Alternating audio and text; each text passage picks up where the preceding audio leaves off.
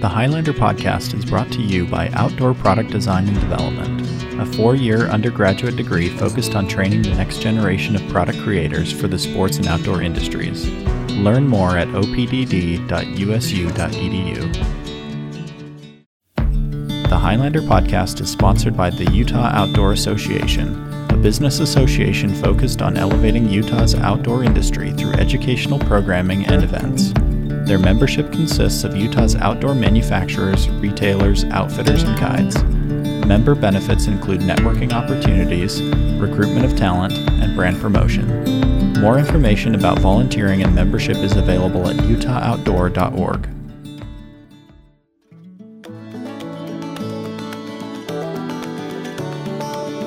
On this episode of our History of Gear series, the team from Range hosts a discussion with archivists and historians about the importance of preserving the history of the outdoor industry.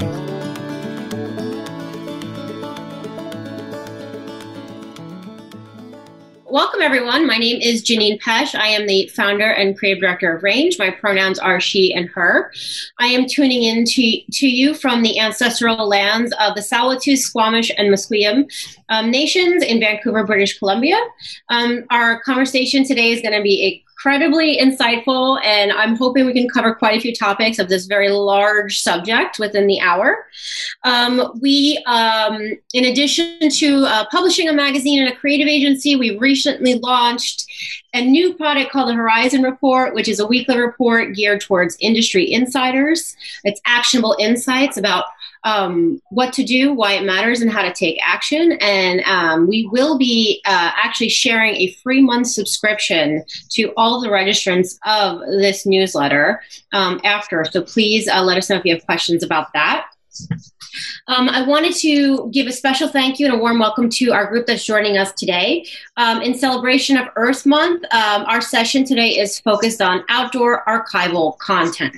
We'll be chatting with academics and archivists about the role they play in preserving the history of outdoor gear and why it matters.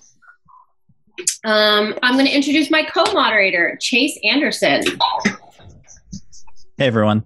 Thanks, Janine. Yeah, my name is Chase Anderson. I'm the program coordinator here at uh, Utah State University's Outdoor Product Design and Development Program.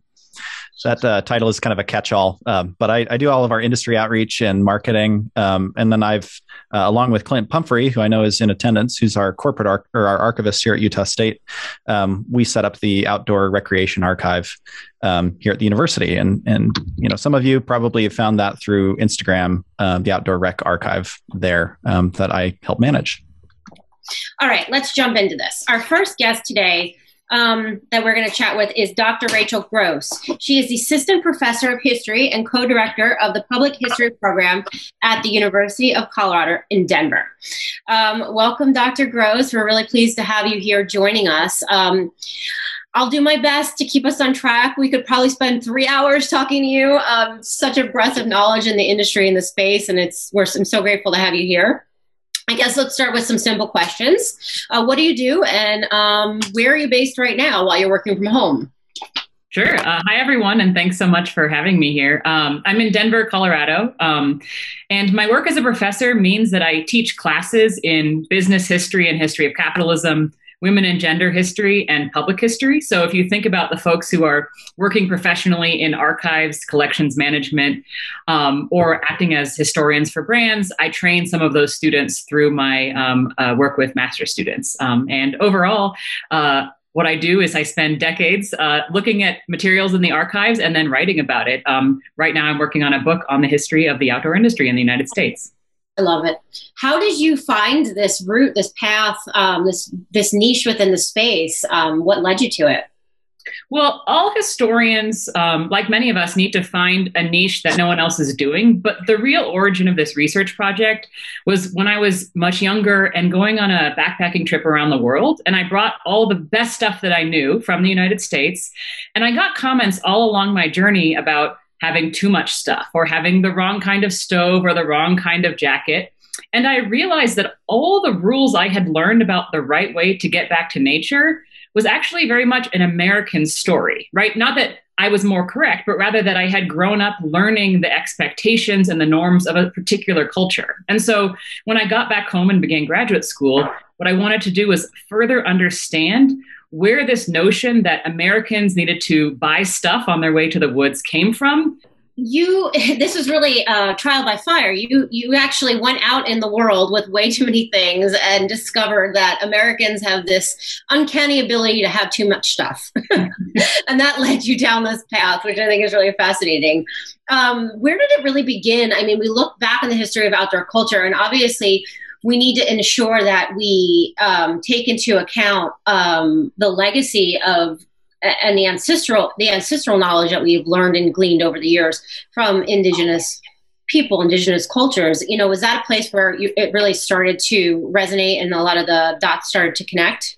Mm-hmm, Absolutely, yeah. So we do need to go back to the middle of the 19th century to understand the origins of the industry because that around the end of the Civil War is about when modern outdoor recreation started. It's not that no one went hunting, fishing, camping in the decades or centuries before that. Of course, people did.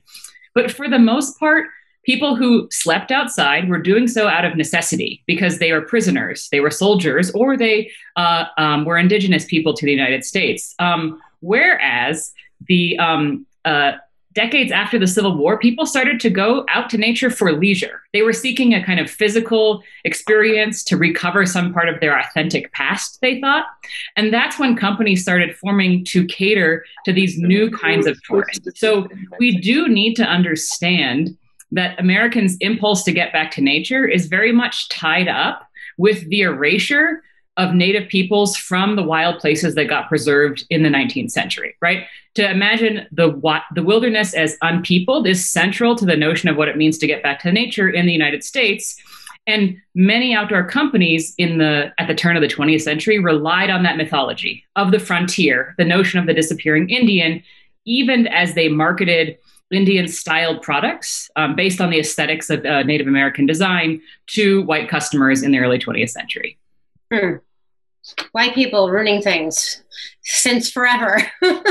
um, I'm wondering again, then, so how, okay, so we look back and this is the very beginning of where this journey starts in terms of our knowledge and understanding and, and, and collecting even and starting to really look back on the very initial DNA of, of how gear starts to come together. Um, and we know that um, gender also plays a big role in this and how people perceive to express themselves um, through that lens. Um, how do we start to look at um, the evolution of outdoor gear through the lens of, of gender and identity? Mm-hmm, mm-hmm, yeah. Uh, I think this audience won't be surprised to hear that masculinity is a key part of American outdoor culture. This dates back again to the early days of the outdoor industry when many guidebooks recommended that aspiring outdoors people make their own buckskin suits. Now, this was a skill that many Native American and the cent- women in the Central Plains had. And in fact, these aspiring outdoorsmen didn't make their own suits, but they liked the idea of it because it thought they thought that if they could show their craft skill, right, to hunt their deer, to skin the material, to make the clothing, that they would exemplify these masculine values that they were hoping to recover from the American frontier past that they imagined. And so, this uh, interesting notion, right? The idea that you should be making your own stuff, but in fact, many men only talked about that, but really were relying on the invisible labor of Native women, um, helped to kickstart this notion that what people acquire in the you know course of going about their outdoor adventures is necessity. It's equipment and it's functional rather than stylish, fashionable, and feminine. In other words, from the earliest days of the industry, buying outdoor clothing and gear became coded as masculine, even as both men and women were participating in the sport. And to some extent, that stereotype persisted throughout the 20th century. Again, even acknowledging that women have been central to the outdoor industry as gear designers, manufacturers, and of course, as participants themselves throughout this whole period. Wow. It's loaded. Um, I know that you started to unpack some of this in the podcast you did with Chase, and I'd, I'd love everybody to um, maybe we could drop that link in the chat as well. Um, Dr. Gross did has done several podcasts actually with with Chase um, covering this at great length. So again, we're just going to be able to like skim over some of these incredibly important topics. But if you'd like to dig deeper, we can drop those links in the chat so everybody can access them. Um, what happens after the war? I mean, we learn a lot from, you mentioned that, you know, soldiers. We learn not a ton after World War One, but quite a lot after World War Two, correct? About um, functionality and performance apparel and fibers, which at the time is wool and, and cotton. So maybe you can you can fast forward to, and jump into that a little bit. Sure. Um, there are deep links between the outdoor industry and the US military. And that dates back to the fact that the US military had very little cold weather or extreme weather expertise. And so when they, both in World War I and World War II, were looking for civilian consultants, but also equipment manufacturers to help create the material that they needed to fight two wars, they turned to the outdoor industry. And so that means during World War II, names that many of you will know, like Eddie Bauer and LL Bean and Harold Hirsch of Hirsch Weis or White Stag in Portland, Oregon, all served as consultant to the Quartermaster Corps. So they helped to design the new military uniforms, especially for cold weather, especially for the ski troopers. And in turn, they took many of the lessons of scientific approaches to testing clothing and equipment in laboratories back with them to their own companies. And so World War II really is a turning point because it means that um, this scientific approach to testing in labs as well as out in the field trickles down to the outdoor industry. And at the same time, the production of clothing and equipment for millions of soldiers led to a huge surplus of material. And we all know about Army surplus stores. They flourished in the years 1946, 47, and 48 many of these small stores popped up in places where there weren't previously specialty outdoor stores, right? Of course, in Boulder and Seattle and the Bay Area, people were able to access high end equipment. But after World War II, ordinary middle class Americans all over the country were also able to access these kinds of goods. They weren't always excellent, but they were finally affordable. And that made a big difference in terms of spreading new ideas about scientific uh, high end equipment to the masses of the United States. So we're still seeing a huge influence, like a huge military influence, you know, whether that's from a functional standpoint or an, or an aesthetic standpoint um, on modern apparel. Why do you think it's had this like lasting impact or this lasting influence? Mm-hmm. Yeah, that's really a question about culture and history. Um, so I love it, of course. Um, and I think the answer is that militarism is a big part of American culture. So much like the myth of the American frontier that has been debunked for over a century, um, I see kind of aesthetic nods and even archival photos appearing in contemporary outdoor catalogs and magazines that reference both both the American military past and the American frontier past. And or, in other words, these myths about rugged, authentic men of the past, usually a very narrow set of men, have a lot of power in our own society in the 21st century. And I see that marketers often invoke those stereotypes rather than thinking about the new. Um, more inclusive approaches to um, what is our outdoor history and what should our outdoor future be. So we're still seeing those impacts, obviously, to your point. Um, and we're at, you know, right now in the process of kind of decoupling and dismantling this idea that we've created of masculinity or identity within the outdoor space um, and, and making it more accessible. So it's fascinating how obviously far it goes back. Um, and you did mention that there was this very pivotal turning point um, after the Civil War, and I'm assuming, you know, fast forward after World War II, and some of the programs that were launched, like the Civilian Conservation Corps, part of the New Deal, um, these programs that were meant to get more people outdoors and more comfortable in the outdoors from a recreational standpoint. Was this a big turning, pivotal turning point in American history? Yeah, all of those contexts that you mentioned, I think, are really important. Perhaps many in the audience here would expect that it's the 1970s that I would point to as the most important turning point. And indeed, it does matter a lot because we see a flourishing of participation as well as a number of new companies uh, opening during that time. But actually, as a historian, I feel it's my obligation to push us to look back even further. I would say the early 20th century is probably the most important turning point for us because that's when companies like Abercrombie and Fitch began marketing this notion of the outdoor man and the outdoor woman with the right kind of clothes. Mm-hmm. Before this era, um, many Americans couldn't afford vacations. They certainly weren't going camping on a regular basis, and they didn't have specialty attire just for leisure time activities. But in the early 20th century, Abercrombie and Fitch, as well as many others, came in to fill that void just as Americans were gaining new rights through labor organizing that allowed them to take the time to participate in these activities. So the modern outdoor industry really starts at the turn of the 20th century.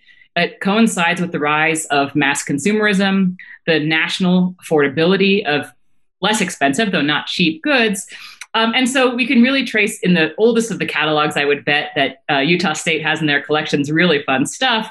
Um, the first kind of archetypes of the outdoor man and the outdoor woman enjoying nature outside that we still draw on today. That's incredible. Because um, we do tend to romanticize the 70s and even the 50s, you know, the golden era of climbing and, and that kind of the beginning of the Chouinard's um, dominance in the outdoor space. Um, and really, it goes back to those American retailers like Abercrombie and Fitch, which people probably don't even realize how far back they date, and, and their headquarters, they're multi-level, probably the first experiential store in New York City. Right. Um, and then, um, in addition to that, L. Bean, Eddie Bauer, again, these iconic American brands um, that often get overlooked now. Um, so that that's really fascinating. Um, I did read your piece in the Science History Institute um, on the legacy of Bob Gore, and I know we don't have a ton of time with you here, but I'd love if you could maybe quickly, quickly um, talk about in broad strokes, you know, the impact that some of the ingredient brands have had on the evolution of the outdoor space and bringing um, performance into the into the forefront of the conversation. Mm-hmm, absolutely. So um, we all know about Gore-Tex, and of course, there are many other important um, ingredients that go into the clothing and equipment that we all purchase as enthusiasts as well as participants in the industry in some way. I think that one of the lessons of Gore-Tex in the 1970s is that Gore helped to educate American consumers to recognize and have the vocabulary to talk about high-tech materials. Gore-Tex isn't something that you can see just by picking up a rain jacket. And certainly that wasn't the case when people had never heard of it in 1976 when the first Early Winters rain suit came on the market. Um, and so the advertising that I look at in the 70s and early 80s is really all about teaching people how to see and most importantly, sense that Gore-Tex or other high-tech synthetics are working effectively, right? If you're feeling sweaty, it's probably not working, you're doing something wrong or there's something wrong with the jacket was the kind of education going on the advertising in magazines like Outside and Backpacker. And so I think when we ask about the history of ingredient brands, part of what we're looking at, of course, is what's going on in the manufacturing side, um, invention of new technologies. But really, what's most interesting to me is this kind of cultural education through advertising that teaches people like me who don't know much at all about chemistry to talk in a somewhat intelligent manner about the materials inside of the clothing that I wear. And that's something that I see on an everyday basis now, whether people are talking about synthetics or something like merino wool, that they, they're able to be conversant in the same vocabulary that marketers um, and chemists are using as well. And it's almost, you know, that in itself is a, is a is an entire design exercise, simplifying and breaking down and making something like that digestible. And now, fast forward to to, to 2020 um, 2021, and we have you know an entire movement inspired by Gore-Tex called Gorecore, which I'm sure you've heard of, and I'm sure we'll touch on a little bit more. But why do you think there's this, you know, because that's such a thing right now, and this idea of like looking outdoorsy, even if we aren't outdoorsy, mm-hmm. why do you think that's resonating with consumers so much? And this will be our last question with Dr. Gross, mm-hmm. and then mm-hmm. we'll let her go. well, just to to highlight how unusual and weird that is in many ways that in American culture that outdoorsy is cool and stylish. Um, there's an example in my research from the 1920s when someone wrote in his diary, you know, mom and I went camping this weekend. He's writing from the Bay Area in California, um, but she always changes out of her camping suit before she gets out of the car and goes back in the house because she doesn't want her neighbors to see. But the notion that with her tanned skin and her dirty khaki suit that the neighbors might see her was really unthinkable at that time. Fast forward to the end of the 20th century, of course, as you suggest, um, outdoorsy is cool. I think there are tons of answers to that, but a really good one is to think about um, the importance of fitness culture um, starting in the 1970s and 1980s, right? As a part of the kind of um, uh, 1980s conspicuous consumption focused on people's bodies being on display with the biggest and latest brands, I think the outdoor industry rode that wave somewhat reluctantly, in fact, right? Many outdoor companies were not eager to be considered preppy or hip in um, either in the North Woods of Maine or in um, the streets of on the streets of New York City. But nonetheless, Americans embrace the idea that they might climb a mountain with the clothes that they're wearing, even if they're not about to, just in the same way that they embrace yoga pants, right? They're comfortable, they work well, and also being fit is a part of demonstrating status. And so I think a lot of the brands have worked uh, hard or reluctantly, perhaps, um, to establish themselves as a part of this fit, outdoorsy lifestyle um, that dates back to the late 1980s and early 1990s. And that's what the legacy is what we're still experiencing today. And it's crazy because we've been talking so much about the, in the work we do with Range and this this shift in consumer behavior and the shift in status and luxury and what we consider to be luxury. And I think coming out of quarantine or this last year, you know, access to the outdoors has actually risen to the list and, and become something that is quite valuable and more so than anything else. Um, so that probably plays a role in it as well. Um, Dr. Gross, I really appreciate your time. Again, we could spend hours with you. I'm sure anybody in this in this group here, please reach out to Dr. Gross or follow her um, along um, on her journey, uh, dismantling and learning and unlearning about the outdoor space. And um, we're going to move um, on to our next guest, David. And Chase, I'm going to hand it over to you. Great. Thanks, Janine. Thanks, uh, Dr. Gross, as well.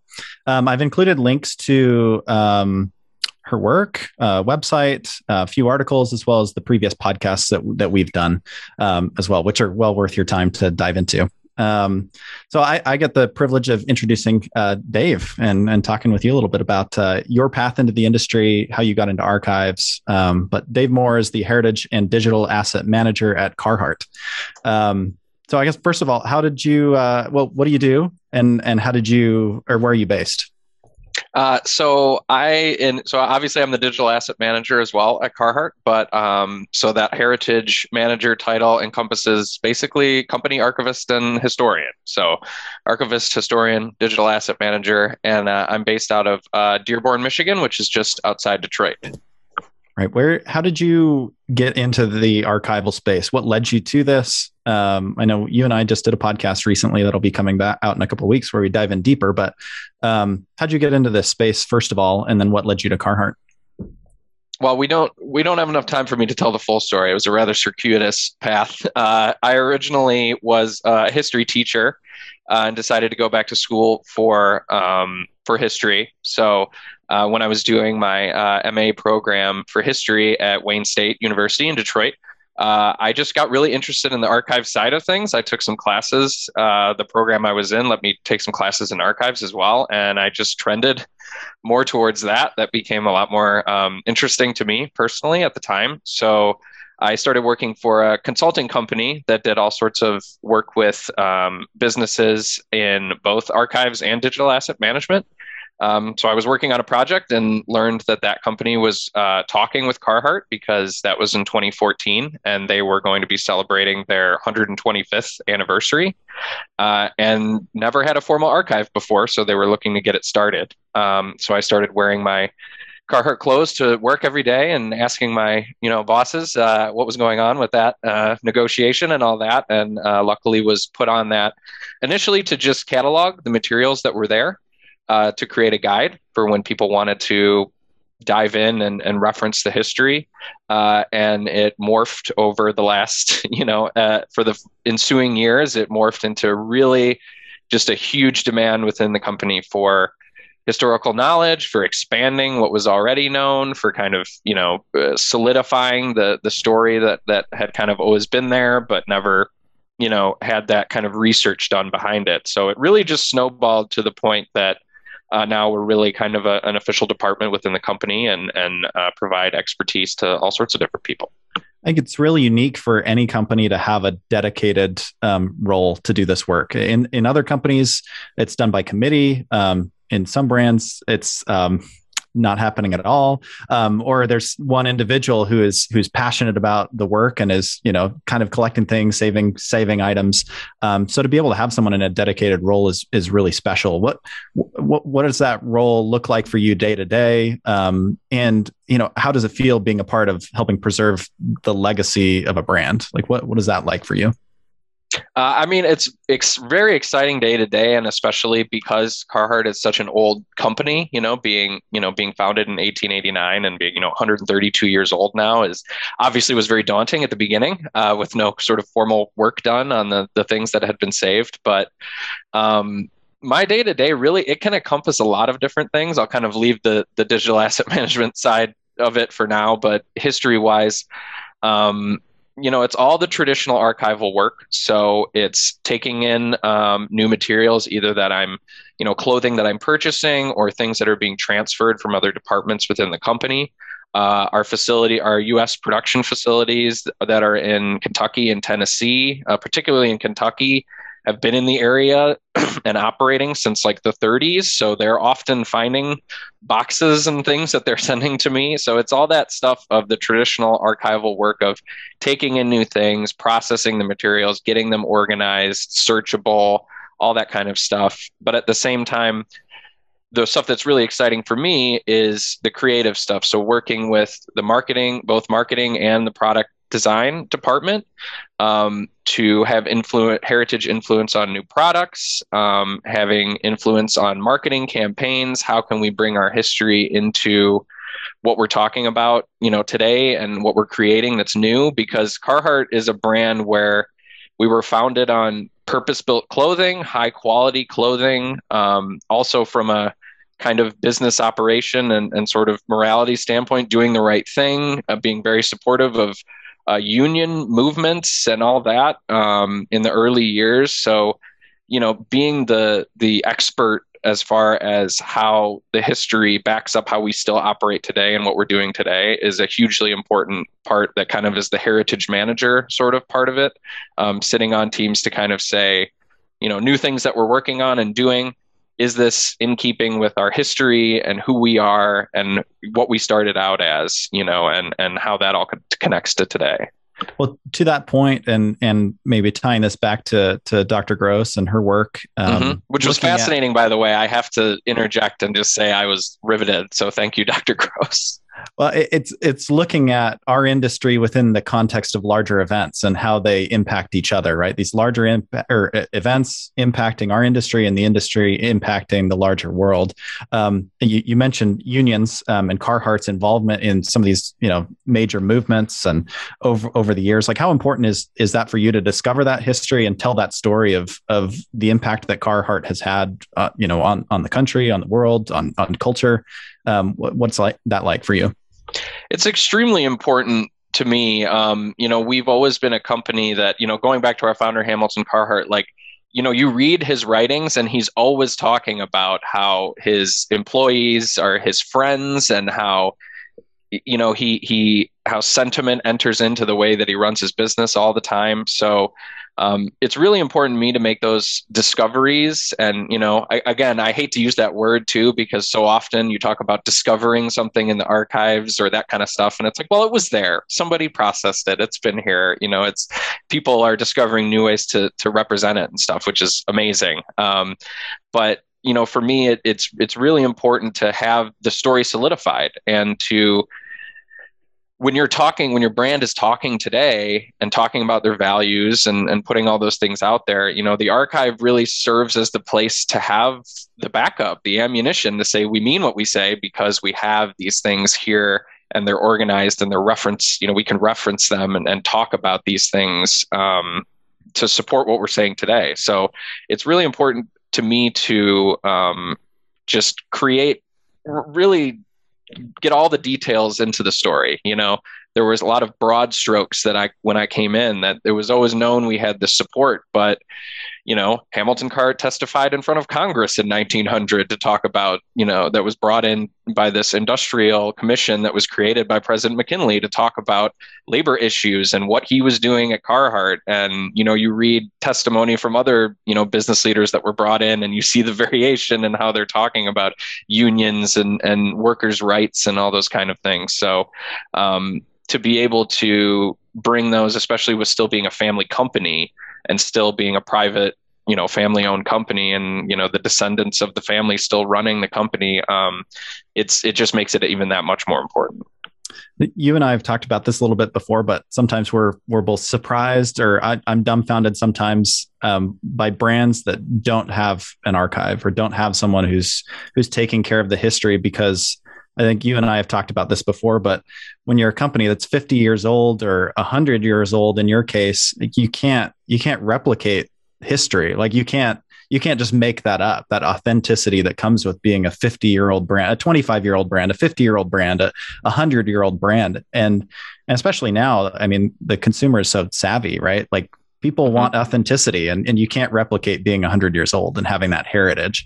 Um, what what's what's that been like for you? Have you seen that? I mean, obviously Carhartt is respected in that way, and, and people go to it because it is a trusted and been around. Yeah, it's it's you know I'll, I'll kind of answer that with like an example, which was a really exciting project I worked on that we still kind of still has a legacy now. But but when I first came in, um, we were introducing at that time a product um, called Force Extremes, which was a Carhartt doing a dry fit t-shirt with 37.5 technology in it at the, at the time. We're kind of revamping that now but um, the idea being that we're creating this is carhartt making dry fit clothing you know uh, it's not a you know six six point seven five ounce cotton t-shirt that we're known for you know so you know there were these thoughts around do we create a, a thing where we're really pushing the tech and every little detail and trying to educate people on what exactly this technology is and what it does and and getting in the weeds and all that kind of stuff? And we really just came up with this idea that we're an we're an old brand that's been making trusted clothing and and you know doing that for so long that really the upshot of the marketing should be we're doing this new thing.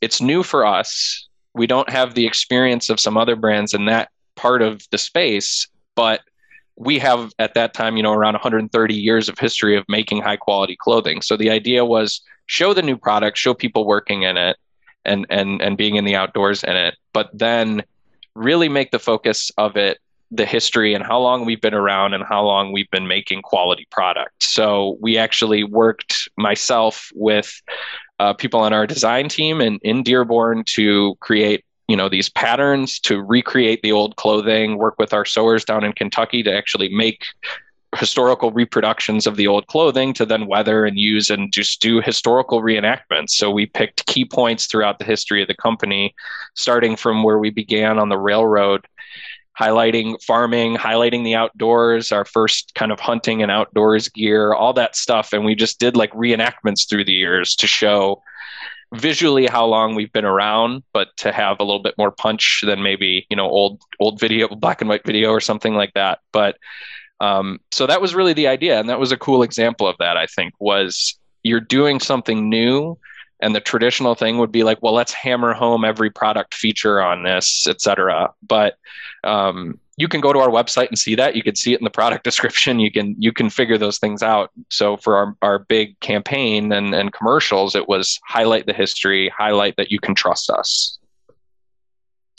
So with with any brand that's getting 25, 50 years, I mean, there's turnover with people, right? And I think that's the danger. Um, with you know, if companies don't have a committee or an archivist who's who's actively preserving that history, I mean, people leave and they take stuff with them, and and and things just disappear, right? Because there's not that consistent um, effort to tie tie the thread, you know, um, tie that thread of history um, of a brand, and and our archive is kind of a testament to that. I mean, the number of brands that have come and gone that I'd never heard of before we started getting into this is is kind of astounding. So.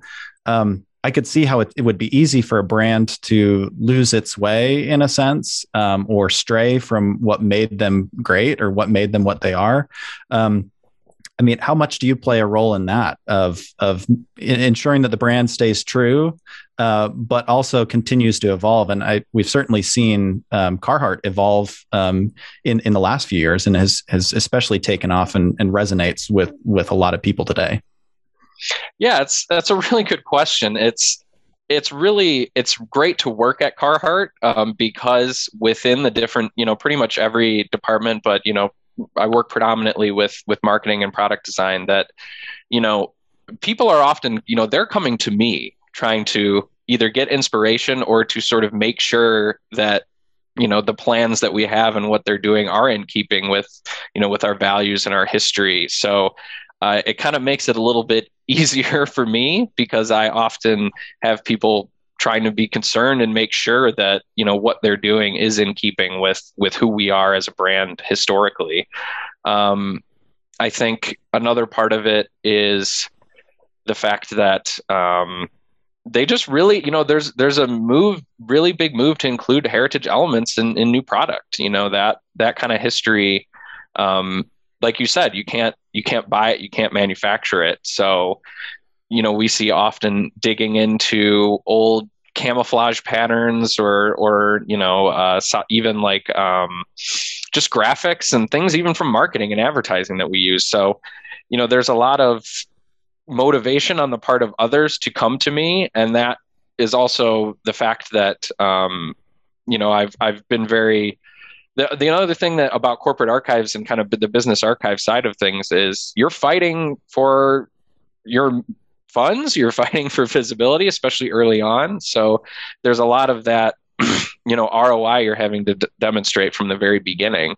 Um, and so i worked really hard to to do that you know and to make us you know along with the partners that were really helpful in getting the archive established in the first place within the business. So um, the fact that we've become so visible and that's that you know people know we're here and um, often i'll have someone you know a friend of mine meet someone in the area who works at carhartt and you know they're like oh dave archive dave i know him you know he works with them so we've become visible within the company which then gets people coming to me so it's kind of a give and take where i keep abreast of the new products being created and the marketing campaigns that we're developing in order to interject the history into it or figure out how it can play with it. But then, as much as that happens, it's people coming to me wanting to involve the history in something or make sure what they're doing is kind of in keeping with values and all that. So it's really become a great give and take over the last, you know, almost seven years now. It's hard to believe. right. But well, maybe maybe a final question um, uh, for you, but what what are the R what is the ROI of an archive? And I know that's something that that we run into a lot. Is um, you know maybe there's brands out here or in the audience even people at at, our you know at different companies that they want to establish something but they don't know where to start or they don't know how to talk to management about how do we establish this or justify it. Um, if you could give you know maybe a pitch as to you know why archives, that'd be great. Well, you know, in all honesty, the the real base thing that that is uh, is pretty you know pretty clear is that the more you can reuse the old um, to you know have involvement now it's i mean when you boil it down it can be very cost saving you know the fact that you have somebody who's um, maintaining all this stuff and able to bring it back um, there were you know there's a lot of times where you know we'll we'll have planned stuff say for social media that includes the heritage but often it's like you know we don't you know we don't have a good plan for something to do for this or that so let's pull something from the archive and feature some history to do it. So i kind of got started on that where i could sort of fill in a gap when somebody didn't quite know what to do um, at a certain time and so you get to be all of a sudden you're that role you know when you first start off of kind of being you know I, i'll say it kind of the fallback for things. But then the more that you do that um, you're able to just keep reusing material. We we did a uh, uh, commercial a few years ago where we were talking about our Carhartt chore coat because it was celebrating our hundredth its hundredth anniversary in 2017, which was actually a discovery made by the archive. We didn't know, you know, the official intro year of it until we dug in and did some research. So we created a commercial where we reused footage that we had done from other commercials, but then we used a whole bunch of archival material to kind of flash on the screen and feature. So essentially, you're creating, you know, you can almost create a whole marketing campaign around reuse. But the other side of it is really getting people to think about the archive not so much as just the keeper of the old stuff that's 100 years old but the fact that what you're doing right now in the design department the the new technologies you're bringing in the way you're evolving our garments the new things that you're creating this is all the archive now too. Like this is this is the future. So documenting what's going on right now really gets people i don't you know that might be sort of riding the line of like roi but it's good to get people excited about it because you are letting them know that they're an active part of the history of the company. You know, you you think about an archive and you think about the stuff locked away in the vault that's, you know, the old overalls with the heart-shaped buttons and all that kind of stuff that we used to have. But, you know, it's it's really changing the idea of an archive from being something static and old to something that's active and always trying to connect past to present and and really continue the story that's been over 130 years in the making. That's incredible. So, in addition to you know watching your eBay alerts for old items, you're also having to make sure the company's you know taking care of everything new that's coming out. Yeah, for sure. And I got to give a big shout out to our product design department because they really they care. They they save stuff. You know, our our one of the the top folks um, in our product design department, Deb Ferraro, she really started that official department in in you know back in the 90s like she she was the we really didn't have a lot of formal product design going on. So you know she has a motivation to save stuff too you know so it's you you find your champions and you find the different people that that share um, that desire to preserve and you just you bank on them and and and you work together to to make sure that you're capturing as much as you can about how your brand is evolving and changing but also how that's still rooted in a kind of way of doing things that's been around since the beginning. It's a really great dynamic give and take. That's amazing. Well, Dave, thank you so much. I mean, the work you're doing is incredible. Um, our podcast that we did together will be coming out hopefully in a couple weeks. So keep an eye out for that, everyone, and make sure to follow Archive Dave. I, I included uh, his Instagram account in in the chat. So thanks. It's been great. Appreciate it. Of course. And I, um, I'm going to drop a little plug too, just because Dave mentioned Deb, who is one of the most badass women ever. I had the um, pleasure of interviewing both Deb and Dave a few years ago for a Cordura project called Meet the Maker. I'll drop that link uh, to the YouTube um, in the chat. But Deb expands on a little bit more of the history, and then there's some um, behind the scenes shots of the actual Carhartt archive, which I had the pleasure of hanging out in for a few days, and it was absolutely fascinating. Um, Dave, I really appreciate you joining us. And um, we're going to welcome our next guest and final panelist, Brian Kelly. So, Brian is coming to us from a very different perspective. He's neither a historian or working um, with a brand. He is a, a, a, collector who actually came to collecting um, from photography. And um, tell us where you are, what you do, um, and where you're based. Uh, so my name is Brian Kelly. I'm uh, located up in Lumberland, New York, which is about two and a half hours northwest of New York City. I used to live in Brooklyn for the last like 13 years, but recently moved up here. Um, my background is really in still life photography, and through still life, there's just so much repetition to like photographing product and clothing, whatever. And it just kind of became this natural transition into documenting and archiving things.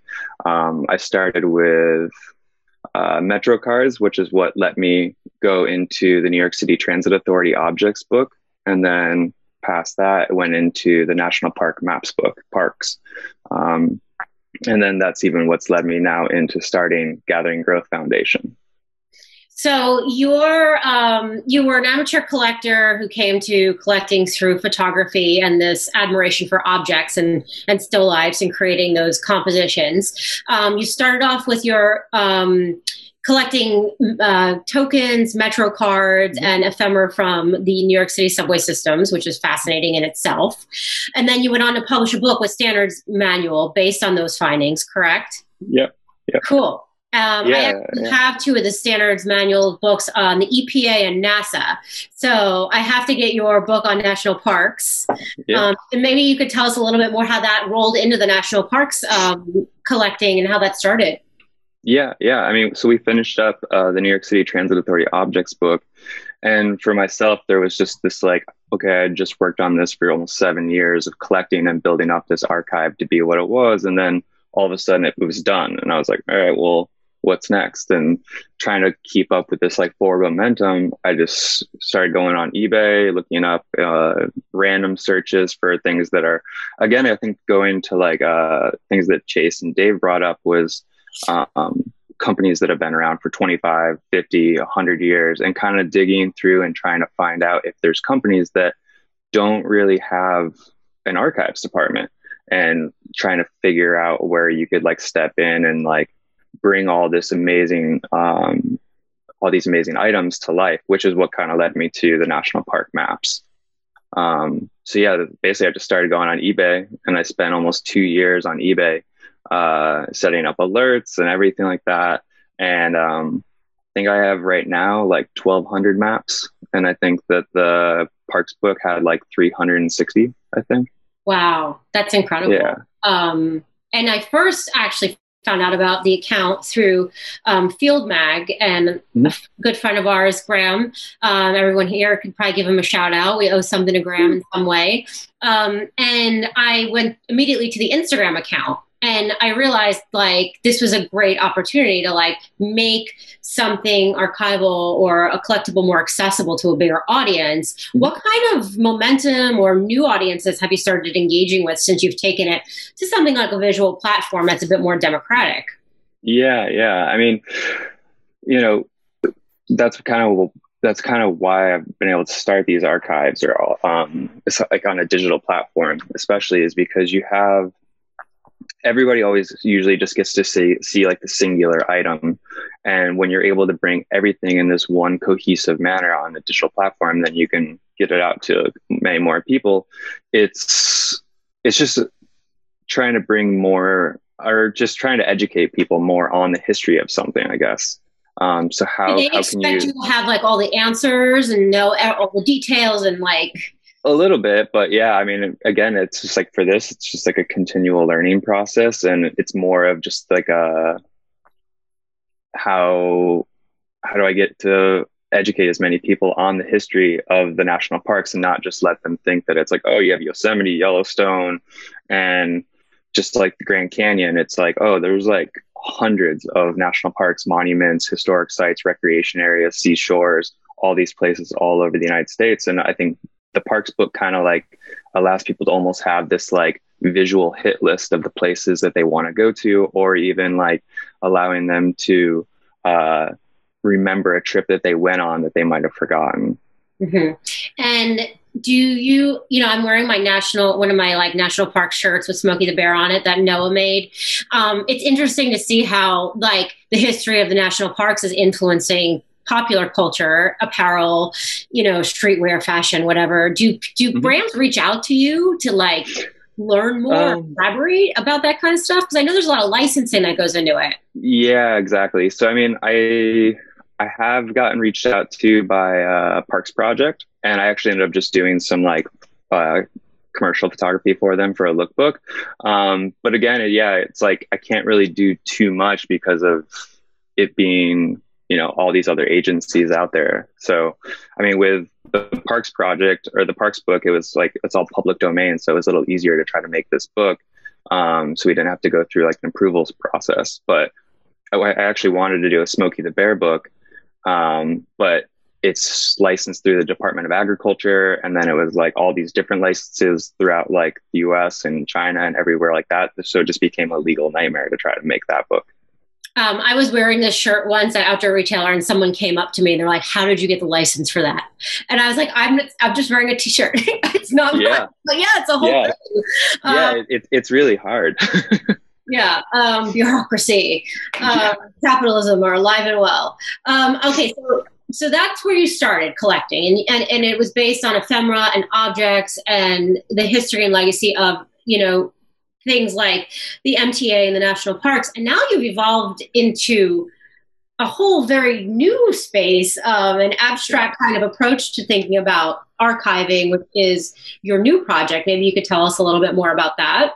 Yeah. So over the last four years, I've been photographing uh, national champion trees, and champion trees are nominated as the largest of their species in the United States. And um, for a while, I was working with American Forest, who is the oldest environmental nonprofit in the country. And um, they had since 1940 they had this archive of all of the oldest and largest trees in the country. And but it was only ever focused really on like the singular champion. And then the more i was doing research i was finding out about all these other trees outside of just the very specific champion tree um, which is kind of was like okay well I don't want my efforts to be in vain. I'm, I do not want to just be going to these areas to photograph one specific tree. I want to be able to photograph as many as I can. And so um, historical trees, landmark trees, trees of significance, old growth forests, uh, second growth forests, depending on their uh, level, um, and just trying to archive them in the most cohesive way ever. So the goal is to have a system set up for every single tree or forest I go to, usually spending a day to two days, depending on where I am, having wow. sounds having soundscape recordings, scale photos, measurements of all these areas um, and allow it to become an educational platform so people can go and kind of get this idea of what was or what what makes a tree become this big and help curve like the shifting baseline and how we perceive trees in our everyday lives so my brain jumps to like chase's question that he had for dave what's the roi on archiving trees but funny joke um, what about um, who's supporting you in this project you know is this uh, nonprofit yeah, so, or? so so for the last uh, three or four years, I was able to have private donors.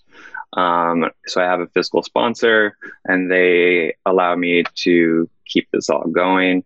Uh, our goal definitely is to become a 501c3, um, and then be able to partner with brands and reach a much larger audience and help educate people in inner cities or just the general public on the importance of trees in our everyday lives and allowing them to kind of get this idea of like the history of the US and um, what can what a tree can grow to be and also the benefits it has.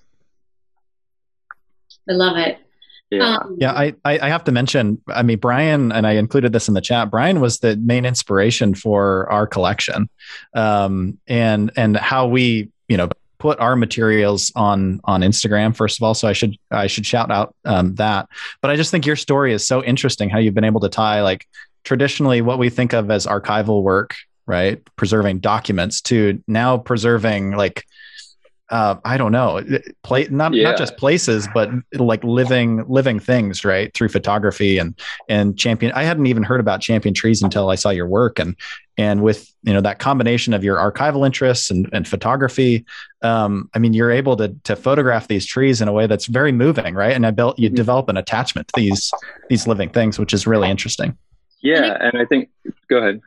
I was just gonna say, I feel like we, you have more of a captive audience than maybe ever before because people are a little bit more cued in or aware of, you know, regenerative agriculture or environmentalism in general is becoming totally more mainstream. So maybe there's more people totally. who are, are, paying attention. Yeah, absolutely. And also, I think, you know, um, to Chase's like back, going back like two seconds ago when Chase brought up like creating these systems of how things are archived and displayed on Instagram or on the internet. Um, that was one thing that made me want to get into archiving even more was applying a creative process to an archive because an archive you know what dave was saying i think earlier uh, you know most archives just sit in these filing cabinets or in these dark places and temperature controlled rooms which is amazing because from a preservation standpoint it's like the best but it's like how do you do how do you how do you create an archive that's going to be visually beautiful that will inspire people to care about it? You know it's like it's the same way that i'm doing the gathering growth foundation and photographing all these trees is because so much of the information and data out there or research is just like thick thick textbooks where like unless you're extremely passionate about it you're not going to apply yourself to it. But if you can go to a website see these beautiful images and get like quick little blurbs of information like those can kind of be like the initial spark for inspiration to like keep going or keep educating yourself. So that's kind of where i see uh, what i'd like to do with gathering growth or other archives in general what, one thing that I've, I mean, has always stuck with with me when Brian we first got connected, and I learned about your different archival projects. I think you and I talked about this earlier, as as well as what you're doing with Gathering Growth. Is is if if we don't do this work, right? Like who will? And you and I mm-hmm. talked about this, right? It's like only you have like some, you know, a, a niche interest, right? And like maybe you're the one person who's like super passionate about that thing. It's like, well, you can be the one that preserves that, right? There's just so much out there that can be preserved. Um, it takes all of us to try to do that work in one way or another. And and mm-hmm. it's one thing that I've always found really, um, really amazing about the work that you do is like well if you're not doing it would ever would anyone else step up and and do it yeah. right? It yeah, takes people absolutely. just just creating it yeah absolutely. Yeah absolutely. And i think also just like so much of um i'm also trying to do the gathering growth project at like the highest quality possible. So it's a mix of digital and film large format photography which was something that when i was first stumbling upon a lot of these tree archives they were like a, all the information was there, but it was like these cell phone photos. And I was like, here's like, you know, here's one of the best examples of like the oldest trees in the world, and it's a cell phone photo. What like a horrible way to be preserved, like like this tree's legacy to be preserved and shown to the world. So how do we like make this tree look the best way? So that's so beautiful. Yeah. sunset, sunset, and sunrise always.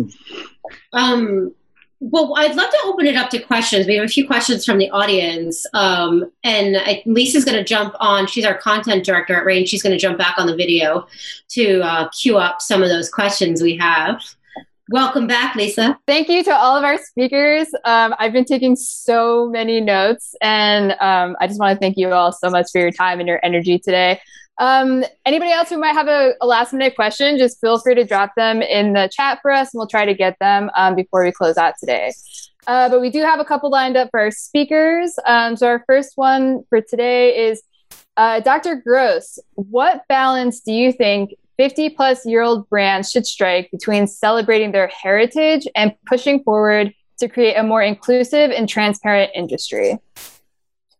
Uh, I mean, if you're asking a historian and not somebody who's invested in a business, you're probably going to get different answers. Um, for the most part, when I see the word heritage invoked, it usually is racially coded. And so I would say we need to drop it because heritage means a narrow history for some, right? There's no such thing as women's heritage before the 1970s as if women didn't exist or their clothes, right? Similarly, the military heritage style also only invokes a certain set of soldiers, not all people. And so, in that sense, I would push back strongly against that. But again, that's not a business perspective. That's that's my kind of uh, historical ethics perspective.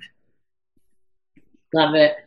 Awesome. Thank you, Dr. Gross. Um, all right. So, our second question again, if anybody else has any last minute questions, just feel free to drop them in the chat for us. Um, question number two Do you see NFTs as a way to revive archives and digitally connect with consumers? This is for all the panelists. This is ter- that's a terrifying thing. yes. I, I, um, can I can jump in and I yeah you know, just from that. a uni- I, from a university perspective I universities are pretty slow to adopt anything um, really new um, or unknown um, and and Clint our archivist is you know you can let me know if I'm saying anything wrong here but I think universities are just slow to to you know look at anything like that. The other question for us is ownership right? Like we're scanning these materials and making them available but we didn't produce them. Um, so that's that's another question right? The question of ownership. Um, and I'll I'll just say that from a historian's perspective, you know, my interest isn't in the consumers except as an analytical category, and so in that sense, I actually see widespread access, not narrowing it down, as one of the most important things that archives could provide if they chose to. Um, so, from a historian's perspective, that's not a direction I would love to see happen. Yeah, I and and first first of all, I'll admit my uh, lack of 100% understanding of NFTs at this point, but I, I would just you know sort of uh, um, uh, you know echo what what Dr. Gross said that you know in the archives world is it's all about access really. So um, that the direction we're going is always for making things more more accessible and more widely uh, disseminated rather than than going the other way. But um, that's with limited knowledge of NFTs and all that goes into that. So thanks. Awesome. Yeah, all right, so we've got one more. Oh, we got one more question for the group, and I think uh, we might have to wrap it up for today. Um, all right. Any insight into how much of the past comes into play in designing future seasons, styles, etc.? I'm sure this differs brand to brand, but would love to hear anyone's method to the madness. Um, I should probably start just because I have the history of that. Um, beginning in the 1920s, outdoor and workwear companies started advertising and marketing their um, authentic roots in the late 19th century. So uh, that question goes back at least 100 years. That's a starting point, anyway of it. Yeah, I can I can speak to that. Um, I think you know for me it it it usually comes in one of two ways. Um, either someone uh, within our product design department is is coming to me, or I'm working with them on you know future line planning two three years out, and we're looking to um, you know do some new things with our denim offerings. We're looking to do some new things with camouflage patterns or just graphic patterns in general and and all that kind of stuff. So i will pull the materials bring them in and it's sort of an inspiration session where something might hit something might not it might just be more educational about what have we done in the past or we might literally use an old pattern or an old pocket styling or something like that to actually create a new a new garment. And then from the other side of things um, it's me bringing a lot of times product anniversaries uh, in particular but you know bringing things and saying we have something to celebrate that i know of because of my familiarity with the history. So let's create you know we create a new product that's either a straight reproduction of it or very much more heavily influenced by it than just being some design details. So it kind of can come in in two ways um, of either being sort of initiated by the archive or being something that the archive is supporting that's kind of already being discussed. Um, awesome. Well, we have come to the end of this journey, which has been so exciting and riveting for all of us that love uh, nerding out over gear and product and the history of. And I'm sure we could all continue this conversation for hours. Um, just to wrap things up, as a reminder, uh, we will be sending out a recording to everyone who has joined us today. And in addition to that, you'll be also receiving a free month subscription to the Range newsletter or the Horizon Report newsletter that's published by Range. Um, so I hope you guys enjoy that. That's four issues coming into your inbox every Tuesday morning. Um, if you want to learn more about what we do at Range, you can find us at This Is Range on all the socials. And I just wanted to again thank everyone for their time today. Value this so much. It's so nice to connect. I know we're all feeling disconnected from each other, and these little glimpses um, of each other's faces and voices and insights just kind of make us feel like we're a little bit more grounded. Um, so, thank you again for joining us, and um, I hope we can all continue to keep this conversation rolling. Thanks for listening to the Highlander podcast. For more conversations with outdoor industry leaders and enthusiasts, subscribe and listen wherever podcasts are found or on opdd.usu.edu/podcast.